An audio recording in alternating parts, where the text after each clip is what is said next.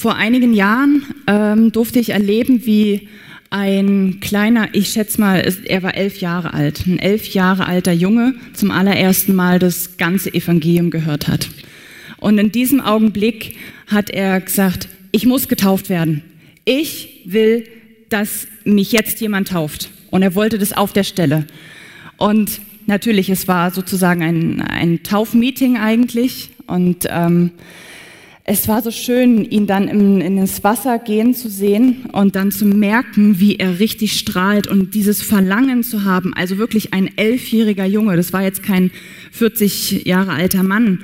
Dieser elfjährige Junge, der wirklich irgendwie was verstanden hat und der gesagt hat, ich will jetzt mehr. Ich will jetzt Jesus alles geben und ich will von Jesus wieder was haben. Ich will mich taufen lassen. Und einfach bei diesem Ausdruck seiner Augen da wurde es mir so, so richtig warm ums Herz und alle Leute um uns, um ihn herum fingen so ein bisschen an zu, zu weinen, äh, weil es einfach sehr, sehr emotional war. Diese Hingabe von diesem elfjährigen kleinen jungen Mann zu sehen. Und in diesem Augenblick habe ich mich äh, gefühlt wie mittendrin in der Apostelgeschichte. Es waren mehrere Taufen an dem Tag und irgendwie hast du echt das Gefühl gehabt, dass nicht nur die Apostelgeschichte, dass du die mal gelesen hast, sondern dass du mittendrin steckst in dem, was dort alles beschrieben wird. Aber diese Erfahrung, die ich vor vielen Jahren damals gemacht habe, so habe ich früher nicht gedacht, was das Thema zum Beispiel Taufe angeht. Meine Meinung über gewisse Themen, auch über Taufe, aber auch noch über andere Themen, wurden mir eigentlich sozusagen vordiktiert. Und ich war auch damit zufrieden.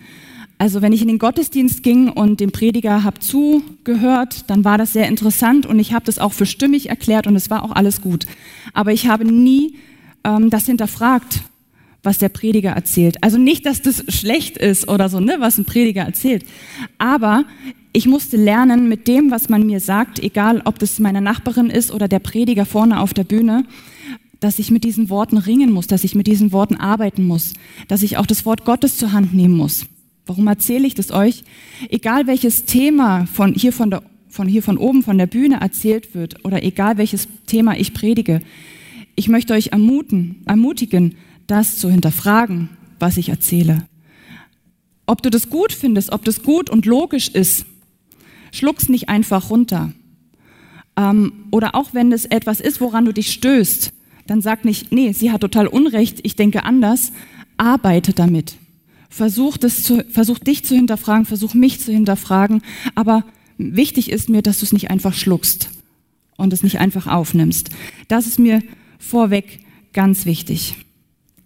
Das Thema Taufe ist für mich eines der leidenschaftlichsten Themen in den letzten zehn Jahren gewesen, weil ich mich damit sehr, sehr extrem oder intensiv damit auseinandergesetzt habe.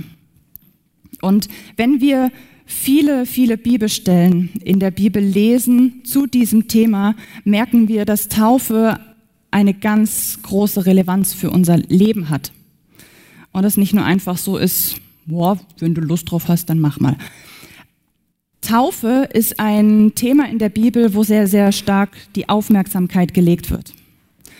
Nachdem Petrus das allererste Mal, nachdem er den Heiligen Geist empfangen hatte an Pfingsten, dann aufstand und gepredigt hat, war sehr cool. Alle Leute fanden das mega. Aber dann hat die Menge ihn gefragt, und jetzt? Was sollen wir jetzt mit dem machen, was du jetzt gesagt hast? Also, was sollen wir mit dem anstellen? Und da hat Petrus die Antwort gegeben, erstens, kehrt euch ab von euren Sünden und zweitens, wendet euch Gott zu.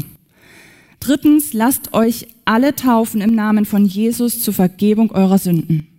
Dann, viertens, werdet ihr die Gabe des Heiligen Geistes empfangen. In der Bibel lesen wir, dass wenn Menschen zum Glauben kamen, es immer mit Taufe verbunden war.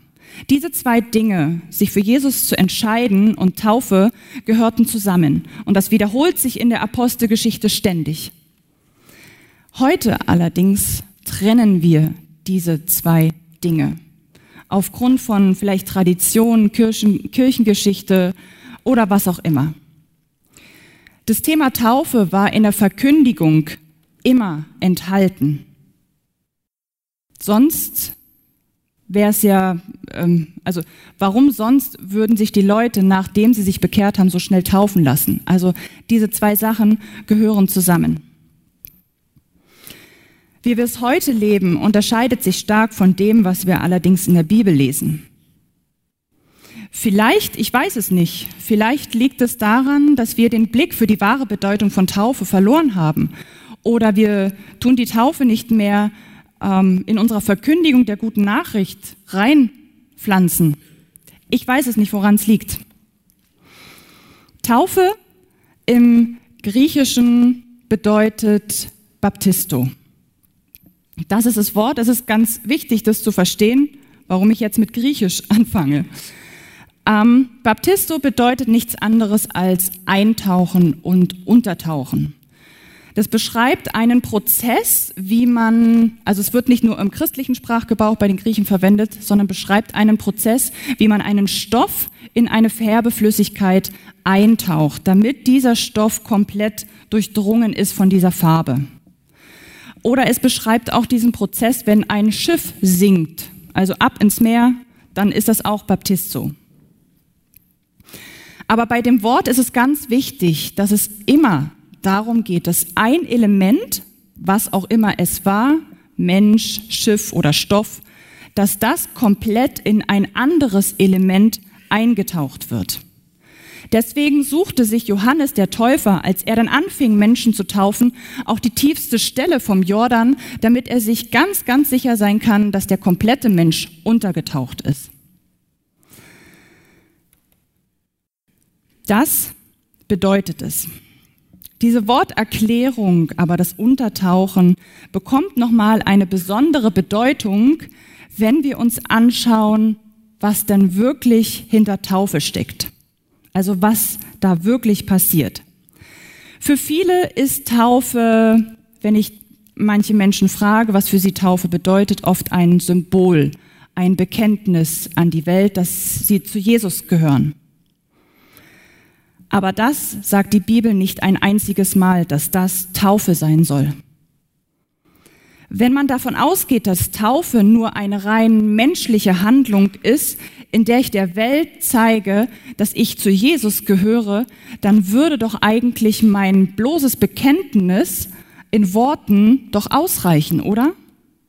Schließlich steht in Römer 10, Vers 9, das heißt, wenn du öffentlich mit deinem Mund bekennst, dass Jesus Herr ist und in deinem Herzen darauf vertraust, dass Gott ihn von den Toten auferweckt hat, erlöst werden wirst.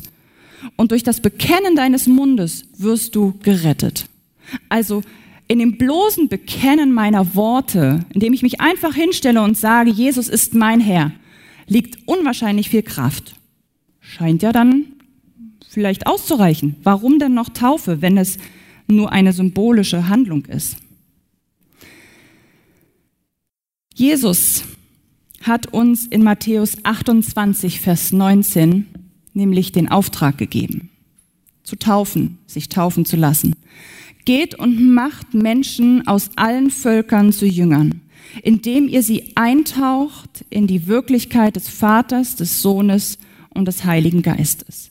Das ist also ein Auftrag, den Jesus uns allen gegeben hat. Ein Gebot.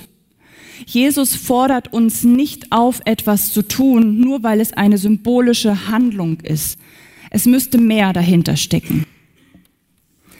Ein Mann von den Hells Angels ähm, wurde Christ. Und er hatte sehr viele Tattoos, die seine Zuneigung damals in seiner Vergangenheit zu dieser Gruppe äußerten. Das größte Tattoo war auf seiner Brust. Es war ein riesiger Teufel. Aber dieser Mann wollte sich taufen lassen. Aber es war ihm auf der anderen Seite auch sehr, sehr unangenehm, denn wenn er sich taufen lässt und seine Klamotten durchsichtig werden, dann würden alle drumherum sehen, dass er diesen Teufel auf der Brust hat. Also ging er zum Arzt und versuchte sich Rat zu holen, wie er das wegmachen lassen könnte. Naja, sie sagten, du brauchst zwei Dinge, Zeit und Geld. Und er sagte, beides davon hat er nicht. Er will nicht noch ein Jahr lang warten, um sich taufen zu lassen. Er will jetzt. Also blieb ihm nur eine Möglichkeit, einfach durch. Und er ging in den Pool und als er wieder hochkam und es alles durchsichtig war, war nichts mehr zu sehen. Das ganze Tattoo war verschwunden. Wenn du diesem Mann sagst, dass Taufe nur eine Symbolik ist oder ein Bekenntnis, würde er dich auslachen, weil bei ihm was passiert ist, mehr als irgendetwas zu bekennen. Die Bibel beschreibt Taufe als ein Ereignis, in dem Gott handelt. Ein sehr bekannter Bibellehrer aus England namens David Pawson, der hat mal Folgendes gesagt. Die Taufe ist ein Ereignis, bei dem Gott etwas bewirkt und nicht wir unsere Hingabe und Nachfolge ausdrücken, sondern es geht darum, dass wir bei der Taufe etwas für ihn tun. Äh, nee, es geht nicht darum, dass wir bei der Taufe etwas für ihn tun, sondern dass er in der Taufe etwas für uns tut. Tatsächlich beschreibt die Bibel auch Taufe als ein Ereignis, in dem Gott handelt. Einer der bekanntesten Verse für die Taufe befinden sich eigentlich in Römer 6 bis 8. Römer 6, Vers 3.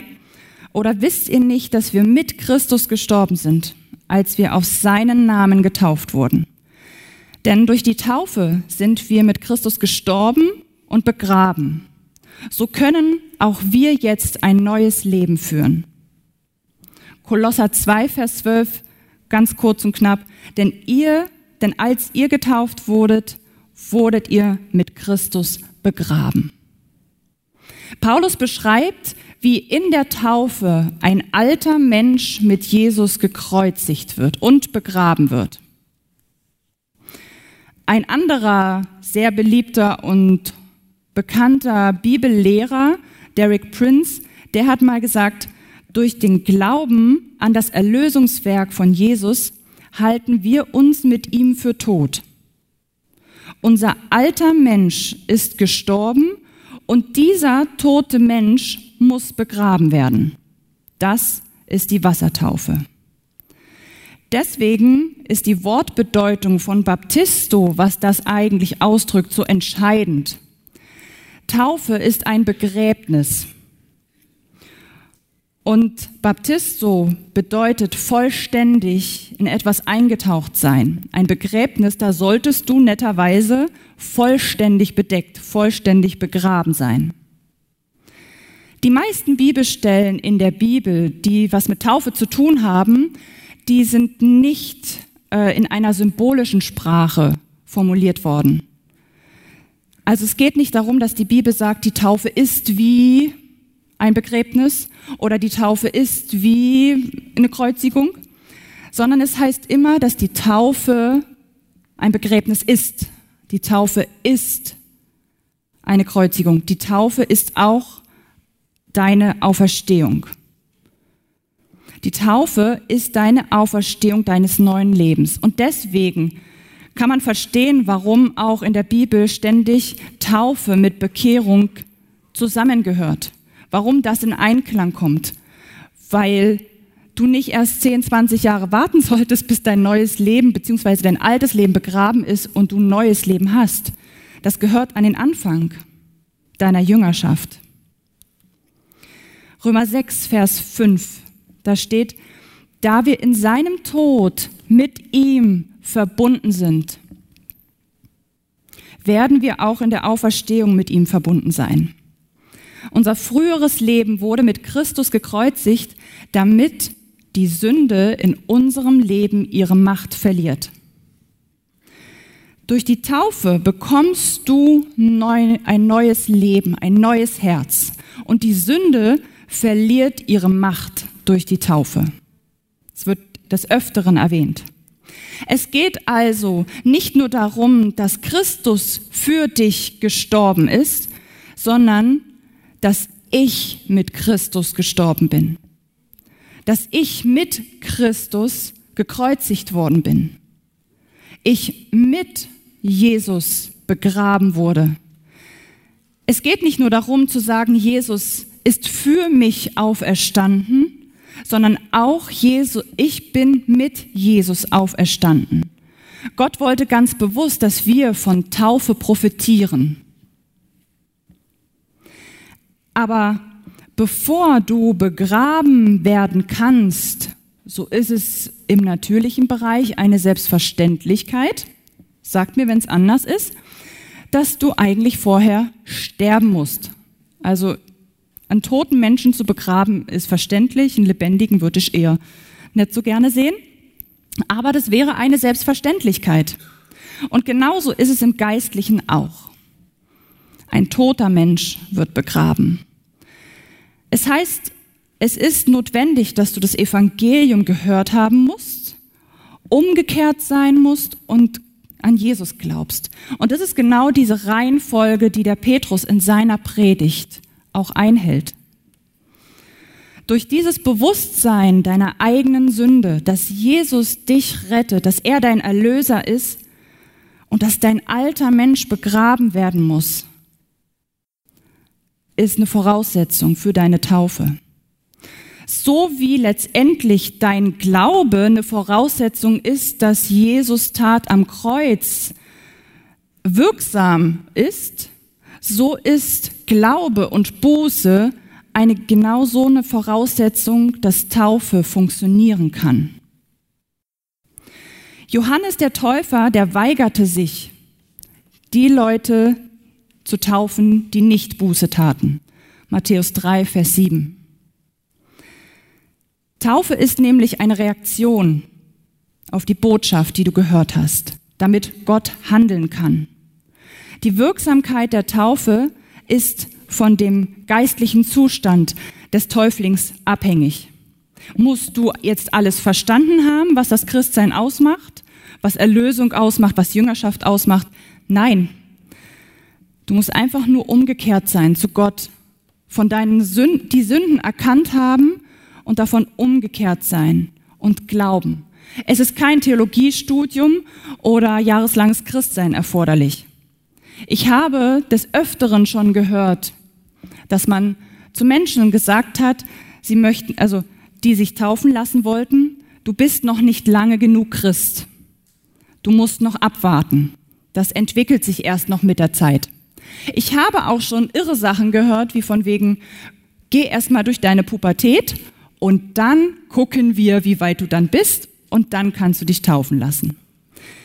All diese Aussagen sind jetzt nicht gerade biblisch, beziehungsweise gibt die Bibel ja auch nicht so wieder.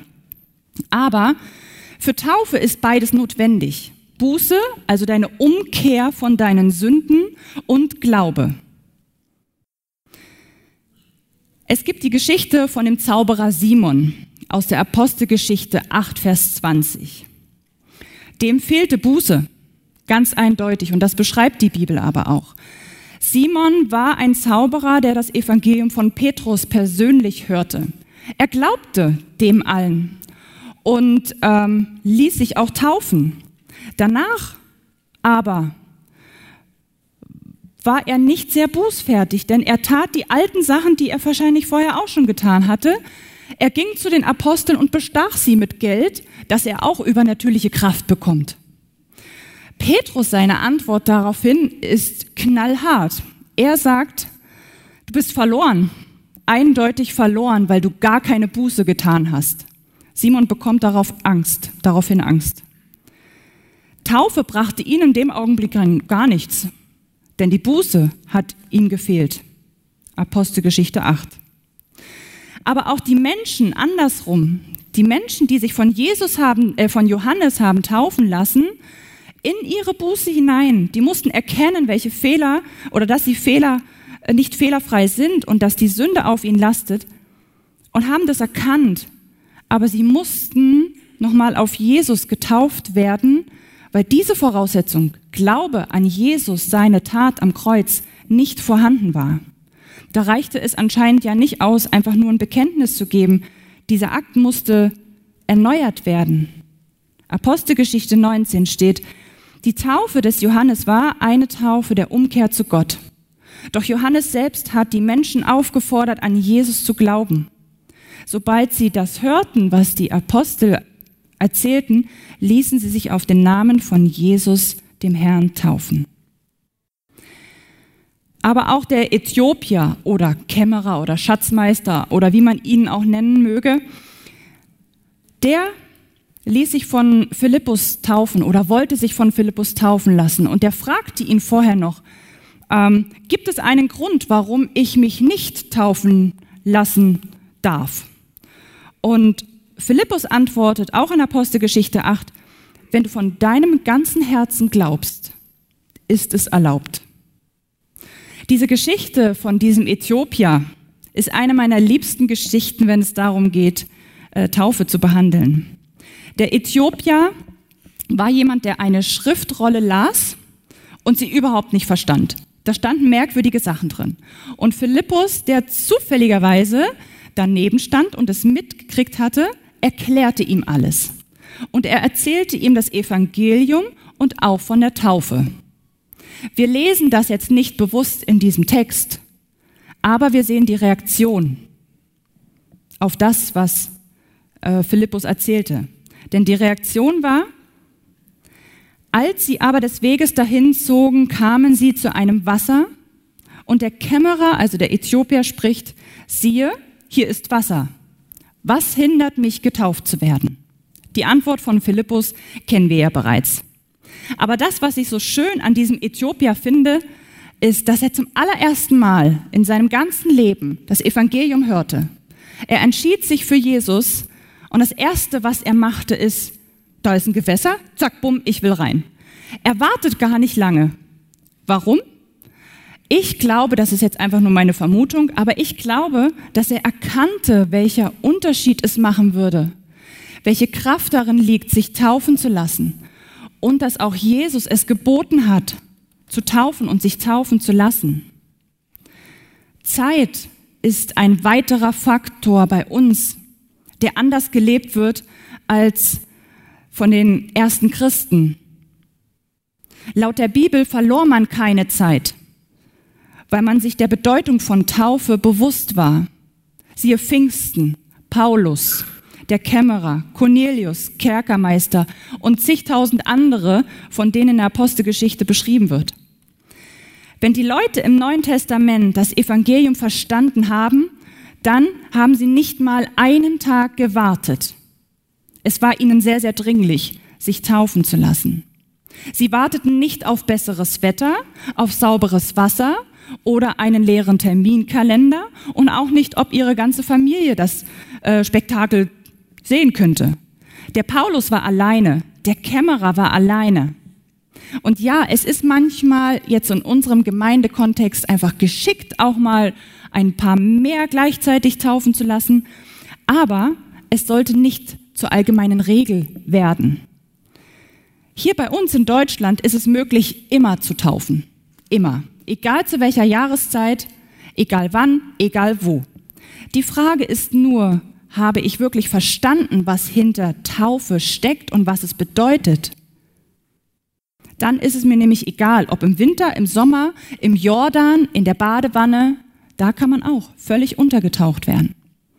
Es ist auch nicht völlig unbiblisch, in einer Kleingruppe jemanden zu taufen, in einer Zweierschaft im Garten, im Pool, im See oder in einer Regentonne. Habe ich auch schon erlebt. Warte nicht, bis die Temperatur ganz angenehm ist. Ähm, ich habe gehört, dass heute das Wasser so um die 15 Grad hat. Also die Täuflinge heute, die warten nicht auf die perfekte Wassertemperatur. Sehr genial. Wir sollten Taufen immer so im Herbst, im Winter durchführen. Finde nicht schlecht? Nee, Scherz, natürlich. So, es ist okay, wenn du warten willst, wenn du dir nicht sicher bist, ob du dein Leben Jesus geben möchtest, dann warte. Aber wenn dir das klar ist, wenn du das Evangelium verstanden hast und dir klar ist, dass Jesus alles für dich ist und dass du alles für Jesus bist, dann ab geht's ins Wasser. Ich habe gesehen, wie sich Dämonen dagegen gewehrt haben, wenn ein Mensch sich taufen lassen wollte. Ich habe gesehen, wie ein Mann vor dem Taufbecken stand und nur, einen, nur seinen Fuß ins Wasser tunkte und in diesem Augenblick ähm, fing er an zu schreien. Und du hast ganz deutlich gesehen, dass sich jetzt ein Dämon manifestierte und definitiv nicht wollte, dass sich dieser Mensch noch weiter in das Taufwasser begibt. Das Wasser war jetzt nicht heilig, das kam jetzt nicht von irgendwoher. Ja, es liegt nicht an dem Wasser. Ich habe gesehen, wie Menschen getauft wurden und von Dämonen befreit wurden. Ich habe gesehen, wie Menschen auf einmal einen komplett anderen Gesichtsausdruck bekommen haben, als sie aus dem Wasser aufgetaucht sind. Ich habe gesehen mit eigenen Augen, wie Menschen frei wurden, gleichzeitig wie der Feind versucht, Menschen davon abzubringen, sich taufen zu lassen. Das alles habe ich bewusst mit meinen Augen gesehen. Aber manifestiert sich immer etwas bei der Taufe? Wird sich heute bei der Taufe auch was manifestieren? Werden wir immer etwas spüren und immer etwas fühlen bei der Taufe? Ich kann euch von meiner Taufe erzählen. Die war mega unspektakulär. Rein ins Wasser raus. Zack. Da war jetzt nichts mit Dämonen. Es ist mit der Taufe so wie mit der Taufe im Heiligen Geist. Der eine empfängt den Heiligen Geist und liegt zwei Stunden am Boden. Und der andere spürt rein gar nichts, aber er weiß, dass er erfüllt ist. Wir müssen davon wegkommen zu glauben, dass unsere Gefühle ausschlaggebend sind oder dass Manifestationen ausschlaggebend sind für den Wert des Ereignisses. Gefühle machen es nicht kostbarer und auch nicht äh, wirkungsvoller. Aber man sollte im Kopf immer haben, egal was passiert, ob ich was fühle oder nicht fühle, es passiert immer etwas. Immer. Das, was ich dann sehe oder fühle, ist oft alles in der unsichtbaren Welt. Aber in der geistlichen Welt passiert immer etwas. Und das ist nicht immer mit deiner Emotion verbunden. Manchmal oder eigentlich sollte es immer darum gehen, ob du Gott glaubst und vertraust, dass die Taufe etwas verändert und ob du Gott gehorsam bist, weil er es als Auftrag gegeben hat. Jetzt möchte ich noch zu der heikelsten Frage kommen, die es, glaube ich, so gibt, was das Thema Taufe angeht. Bist du errettet, wenn du nicht getauft bist? weil letztendlich zum Beispiel in Markus 16, es gibt ganz viele verschiedene Bibelstellen, wird Taufe mit der Errettung verbunden in einem Satz. Bin ich jetzt errettet oder komme ich jetzt nicht in den Himmel, wenn ich jetzt nicht getauft bin? Also, das muss ich jetzt nachlesen. Nein. Ähm, Glaube rettet dich. Epheser 2, Vers 8. Könnt ihr nachlesen. Und ich glaube, das ist auch nicht die einzige Stelle. Glaube rettet dich. Das ist gar keine Frage. Und darum geht's, glaube ich, auch gar nicht. Sondern die Frage, die man sich eigentlich stellen sollte, ist, was ist Errettung für dich? Erlösung. Was ist das? Bei Erlösung geht es eigentlich nicht nur darum, von der Hölle gerettet zu werden, Eintrittskarten in den Himmel zu haben, sondern genauso von der Macht der Sünde befreit zu werden. Es geht bei Erlösung nicht nur um die kommende Welt, sondern genauso gut um die jetzige Welt, in der du jetzt gerade lebst. Taufe wird in der Bibel auch verglichen mit dem Durchzug durch das Rote Meer.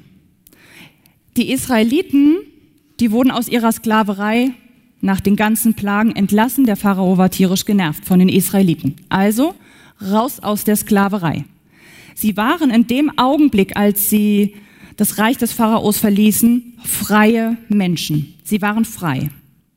Aber als sie vor diesem Meer standen, da passierte es, dass sie sich umdrehten und ein paar Ägypter immer näher kamen. Dieses alte Leben verfolgte sie weiterhin. Und es hätte wahrscheinlich nie ein Ende genommen, wenn sie nicht durch das Rote Meer gegangen wären. Die Ägypter hätte sie immer an ihr altes Leben erinnert, immer wieder gezupft, immer wieder zurückgezogen. aber sie mussten beseitigt werden. Taufe befreit dich nicht nur von deinem alten Leben, sondern gibt dir auch die Möglichkeit, ein neues und freies Leben zu führen, in der du die Möglichkeit hast, in deine Bestimmung, die Gott für dich hat, zu leben, hineinzukommen, mit einem reinen Gewissen, mit einem reinen Herzen, ein neues Leben, in dem du Jesus immer ähnlicher werden kannst. In Galater 3, Vers 26 steht, und so seid ihr alle Kinder Gottes durch den Glauben an Jesus Christus. Denn ihr alle, die ihr auf Christus getauft worden seid, ihr habt Christus angezogen. Es geht dabei der Erlösung nicht nur darum, gerecht zu werden vor Gott, sondern um geistlich zu wachsen. Dass ich Christus anziehen kann, macht für mich einen himmelweiten Unterschied für meine Jüngerschaft. Wie kann ich in meiner Jüngerschaft geistlich vorankommen? Wie kann ich ihm ähnlicher werden und wachsen, wenn die ganze Zeit immer und immer wieder irgendein Ägypter hinter mir klebt?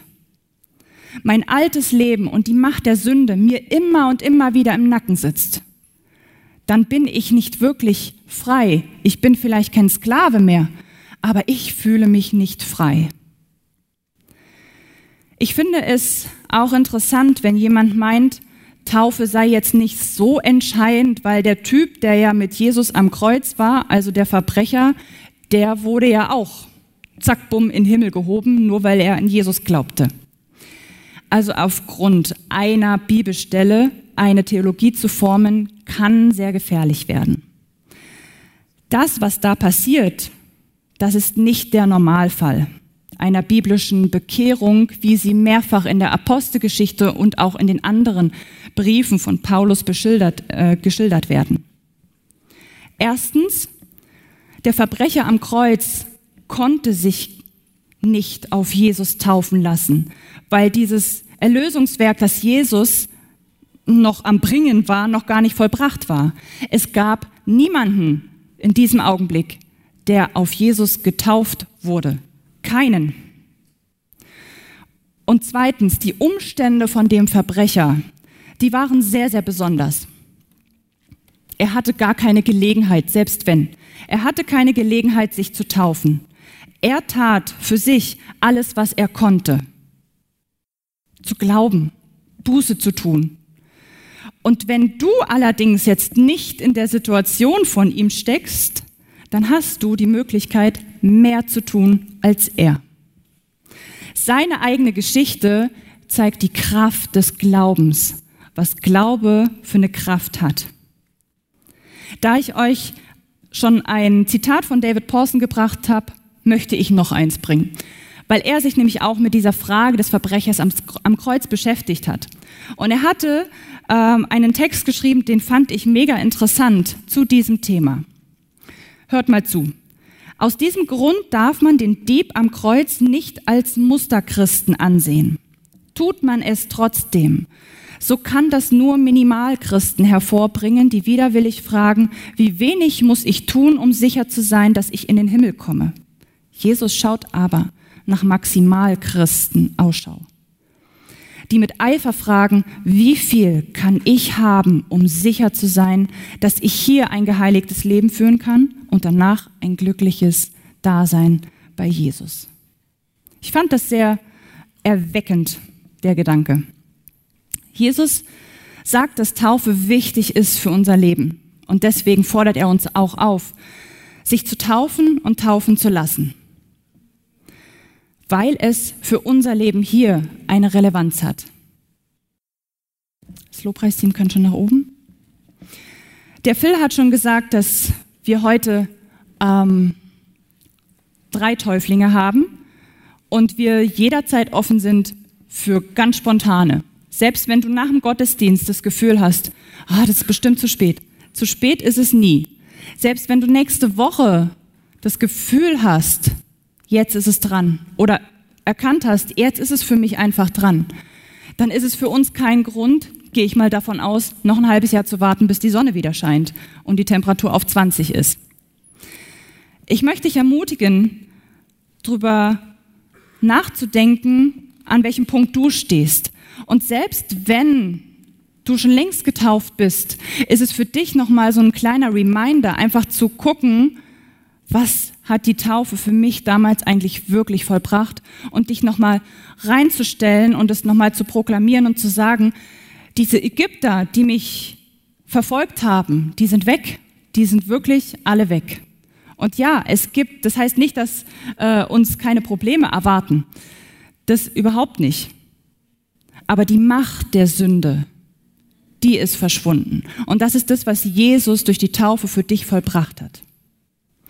Vater, ich danke dir, dass du einfach für uns etwas getan hast durch unsere Taufe und immer wieder tun wirst. Und ich danke dir, dass du uns Freiheit geschenkt hast, Identität geschenkt hast und Bestimmung. Ich danke dir, dass Taufe etwas ist, worin du handelst für uns. Wie, wie so oft ist es immer etwas, was du uns gibst. Und ich danke dir, dass wir das annehmen dürfen, dass wir in dieser Kraft leben dürfen, die du uns gegeben hast, in dieser Freiheit. Ich danke dir, dass du uns frei gemacht hast und dass du uns immer wieder neu offenbarst, was es bedeutet, in Erlösung, in Errettung zu leben, in Jüngerschaft zu leben mit dir, hin, hinzuwachsen, dir ähnlicher zu werden. Amen.